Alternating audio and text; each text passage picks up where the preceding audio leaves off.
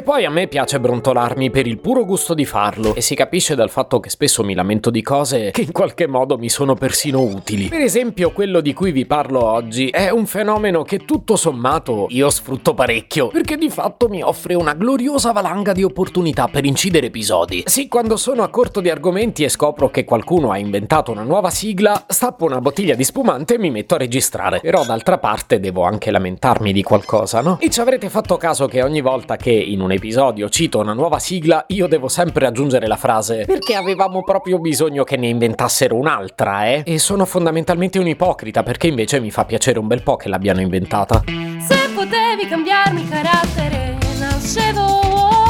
Si chiama Marcello Forcina, dice quello che pensa, pensa poco a quello che dice, ma quando c'è da parlare gli bastano 4 minuti e 37 e un Campari Spritz.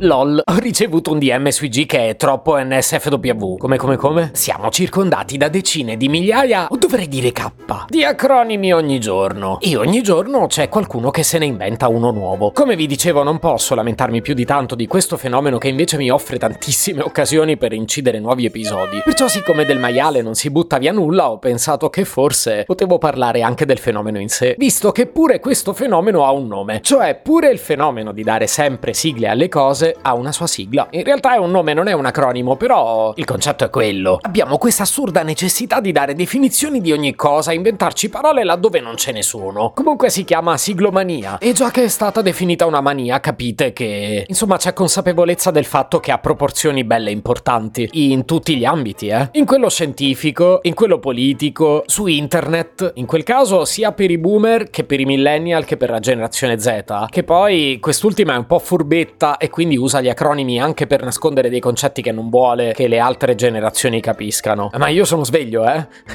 Sapete quante volte leggo su internet cose che non capisco? Ormai sempre di più. E tornando a prima, ci sono sigle su fenomeni sociali tipo FOMO, FOSO, YOLO, le espressioni tipo WTF o le definizioni delle persone che ci circondano. BFF è la migliore amica, per esempio. In ambito di marketing poi, KPI, CTA, CRM, CMS, ADV, UX, UI UI, ROI, ROAS, CPM, CPC, CPL, PPT. Ah, non mi pagano abbastanza per tollerare tutto ciò. Nella mia agenzia, per esempio, si usano acronimi per qualsiasi cosa. Ce n'è uno anche su di me, iniziale del nome, iniziale del cognome, che avete capito.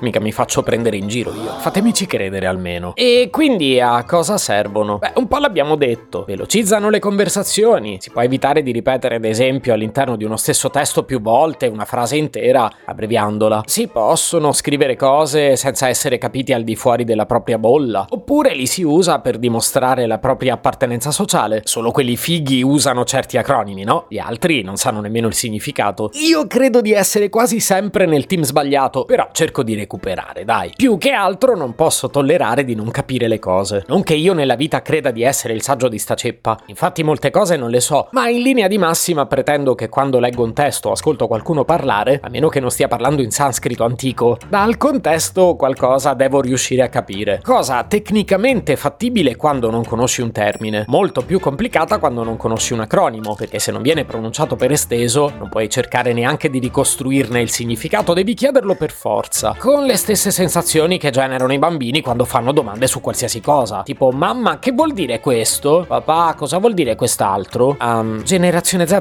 potreste correre un po' meno che non vi capisco più? Pov, più divento vecchio più mi sento cringe. Se potevi cambiarmi il carattere, nascevo Ward. Un podcast inutile, effervescente e tossico, come una pasticca di mentos in una bacinella di Coca Zero. Questa serie è disponibile su tutte le principali piattaforme di podcast: Spotify, Apple Podcast, Google Podcast, Spreaker, Amazon Music e a breve anche sul citofono di casa tua. Stelline, recensioni e follow sono molto graditi. Per due chiacchiere con Marcello e aggiornamenti sui prossimi inutili episodi, segui il canale Instagram chiocciola nascevo Word oppure cerca su Telegram l'account chiocciola Marcellogram.